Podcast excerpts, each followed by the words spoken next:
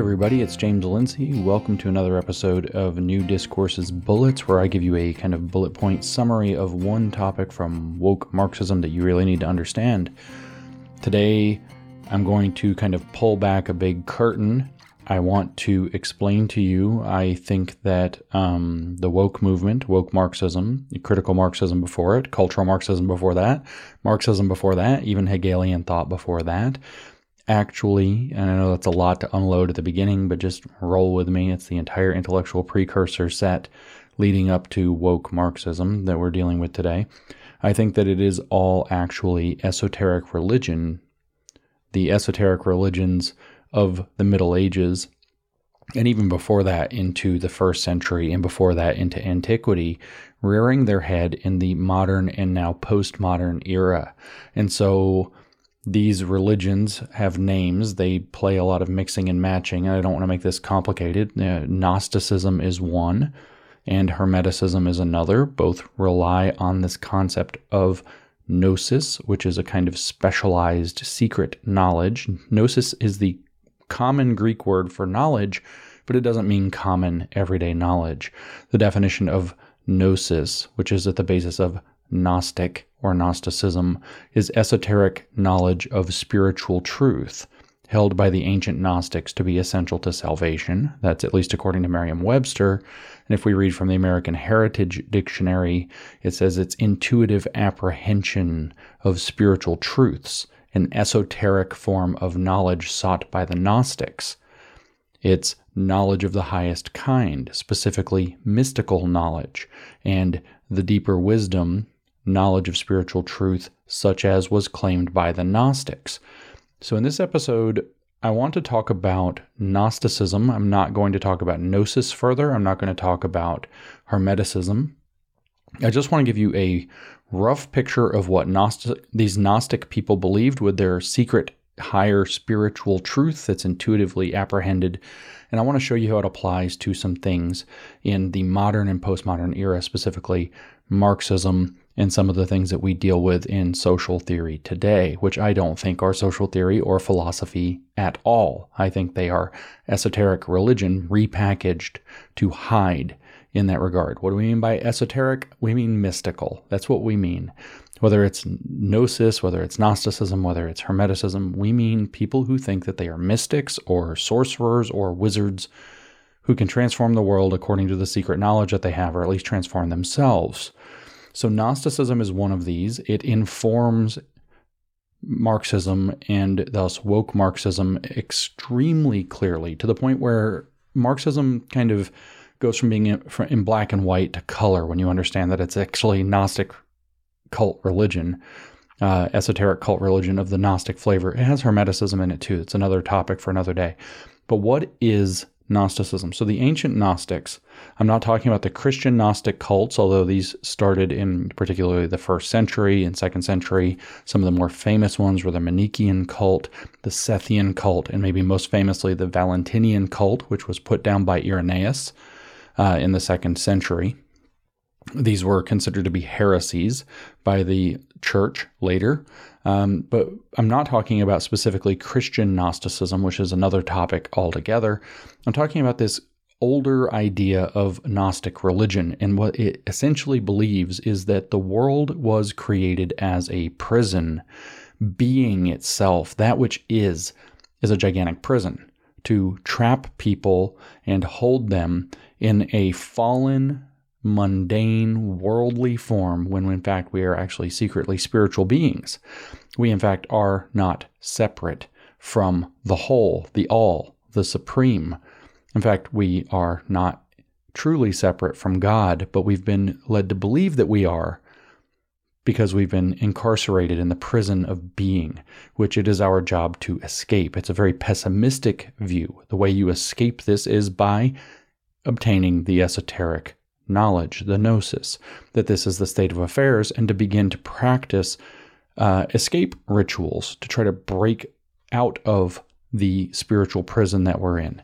Kind of more specifically, if you cleave it onto, say, the book of Genesis, the belief is that the creator God is not God. There is a true high, higher God, true high being behind that that's higher than all and perfectly good. But through a cosmic accident in their um, mythology, which we don't have to get into, but the long and short is that God exists in a realm of perfect plenitude called the pleroma, and in the pleroma, that which is thought becomes and becomes real, therefore.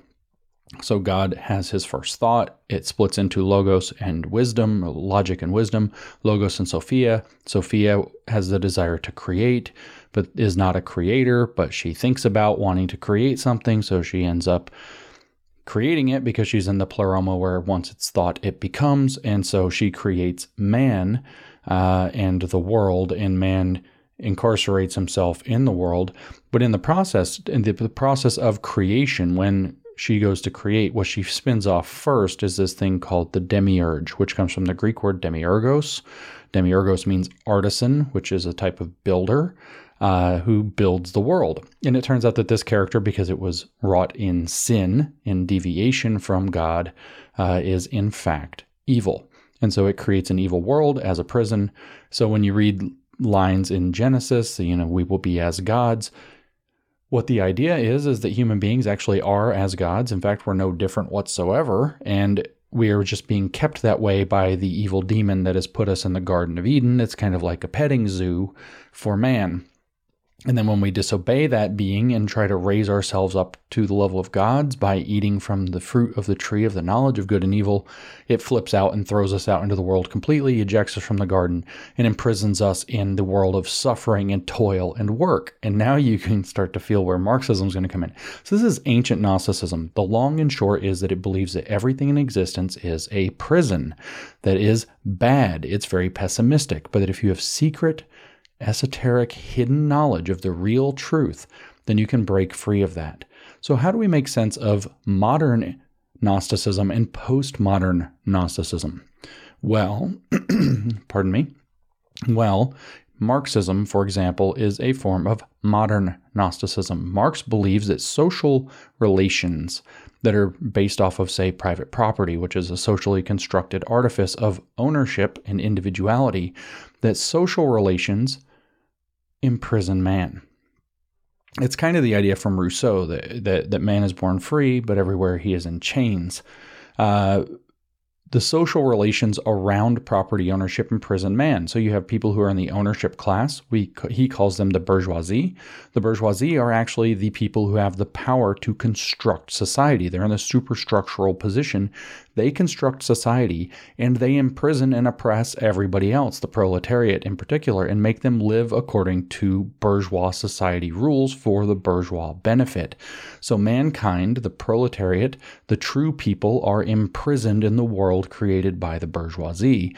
And so the purpose of Marxism is to learn to recognize this, in other words, to obtain the special gnosis, which he called socialism or scientific socialism or wissenschaftlicher Sozialismus, which means the under he, he actually talks about it in the economic and philosophic manuscripts like a rebirth into true knowledge. We get to know who we really are a social being a species being a true human being and we're going to rehumanize man rehumanize society and humanize the world around us through our labor.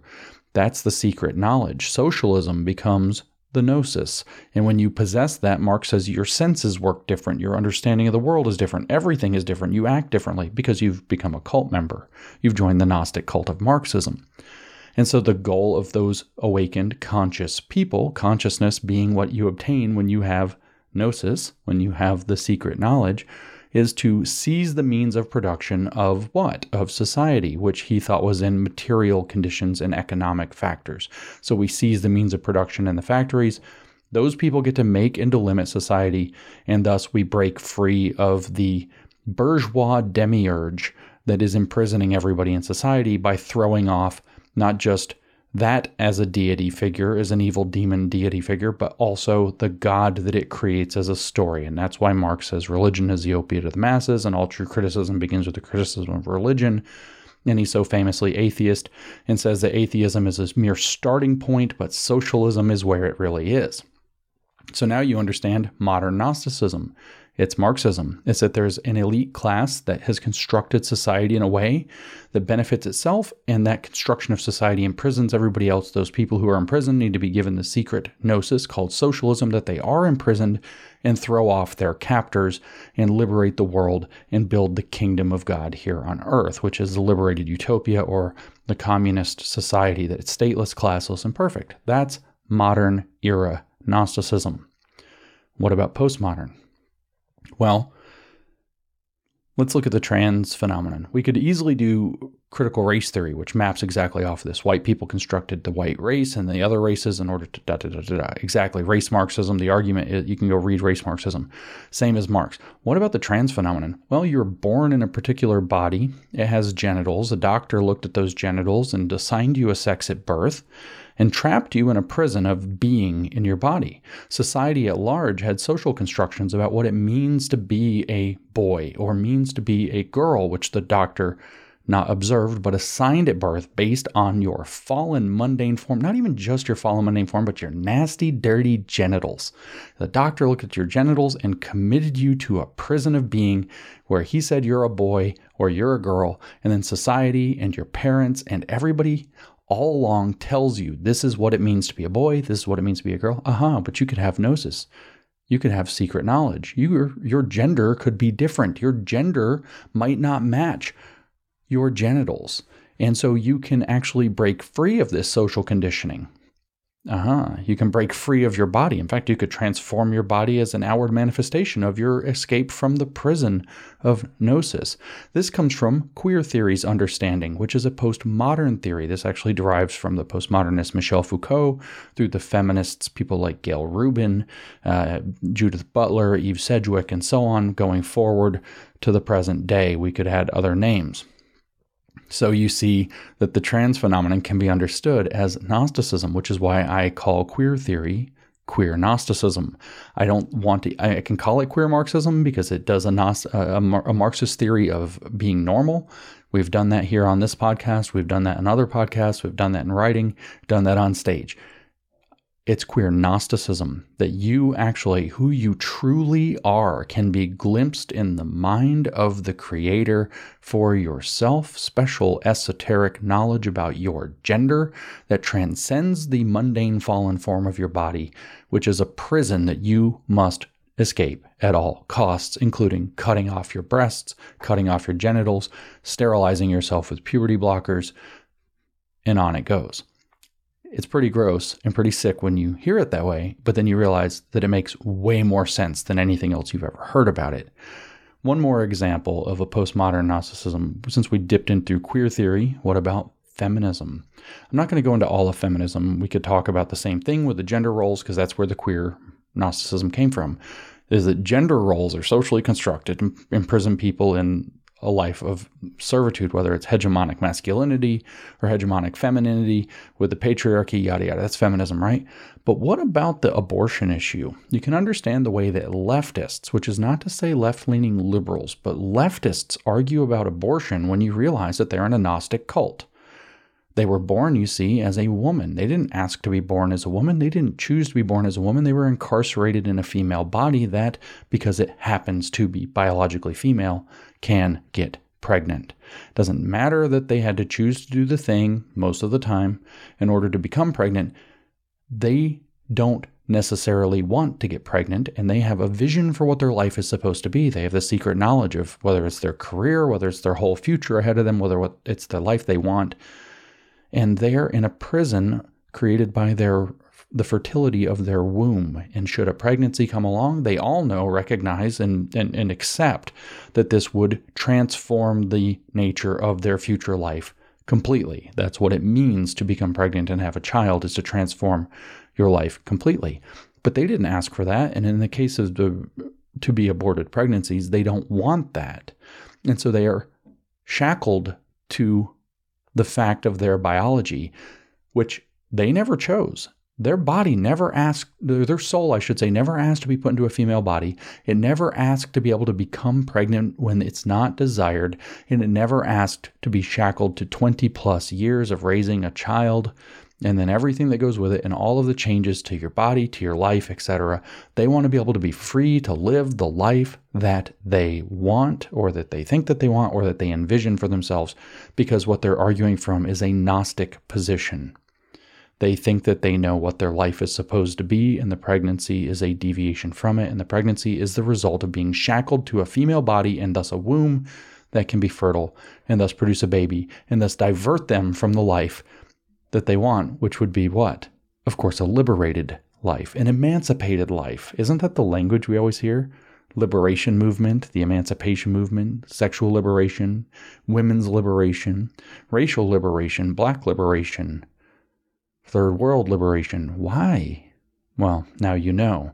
Because all of Marxism and all of these identity politics movements that have that Marxist flavor, even if they're not purely Marxist and even if they're not economic Marxist, post colonialism, feminism, uh, queer theory, critical race theory, fat studies, uh, disability studies. Didn't ask to be put in a disabled body, and it's a prison, and society disables you. Don't you see how it works? All of these things are modern and postmodern reinventions of esoteric religion. And in particular, in this case, I'm only talking about Gnosticism. And that's the idea, excuse me, that's the idea that you are trapped in a body, that you are trapped in a, be- sense of being that you didn't ask for, and it's an it's, it's imprisonment, and that there's some power that be, whether that be a demiurge as creator, whether it's a bourgeois class as a demiurgic force that constructs society and excludes you from the construction of society, whether it's a demiurgic force that constructs gender and traps you in roles and expectations and norms for your body that you happen to have been born in.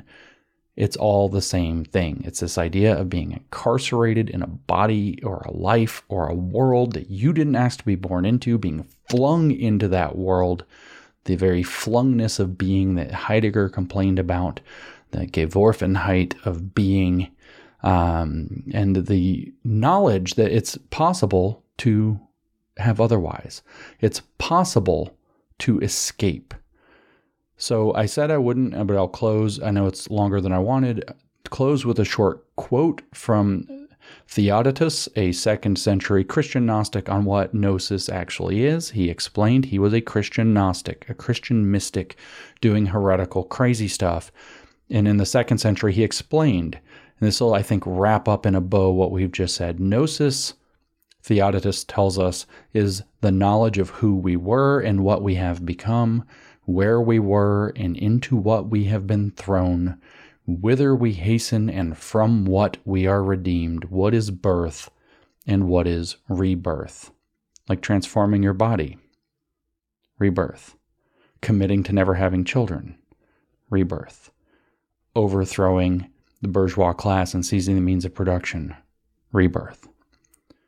Gnosis is the knowledge of who we were and what we have become, where we were, and into what we've been thrown, a world we didn't choose, thrown out of our garden where we were.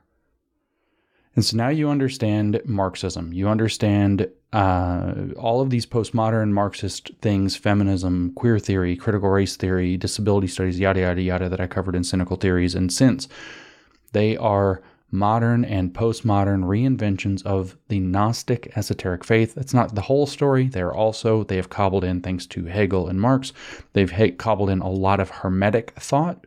What I will tell you just to empty to just to just to cover that and empty out the the the the, the chamber on this last piece and it's called bullets right um, is that uh, Gnosticism is the motivation behind these movements, and Hermeticism, which is the dialectic, is the process. That's why we keep talking about the dialectic. The dialectic comes from Hermeticism, Gnosticism, this feeling of being trapped and imprisoned in a life, in a body, in a world, in a being that you didn't ask for that is evil and harmful and oppressive, but that can be escaped with the special, secret, higher, esoteric knowledge. That's what these movements are. Once you understand this, you can't understand them any other way. And once you understand this, it makes them so easy to understand and no longer confusing at all.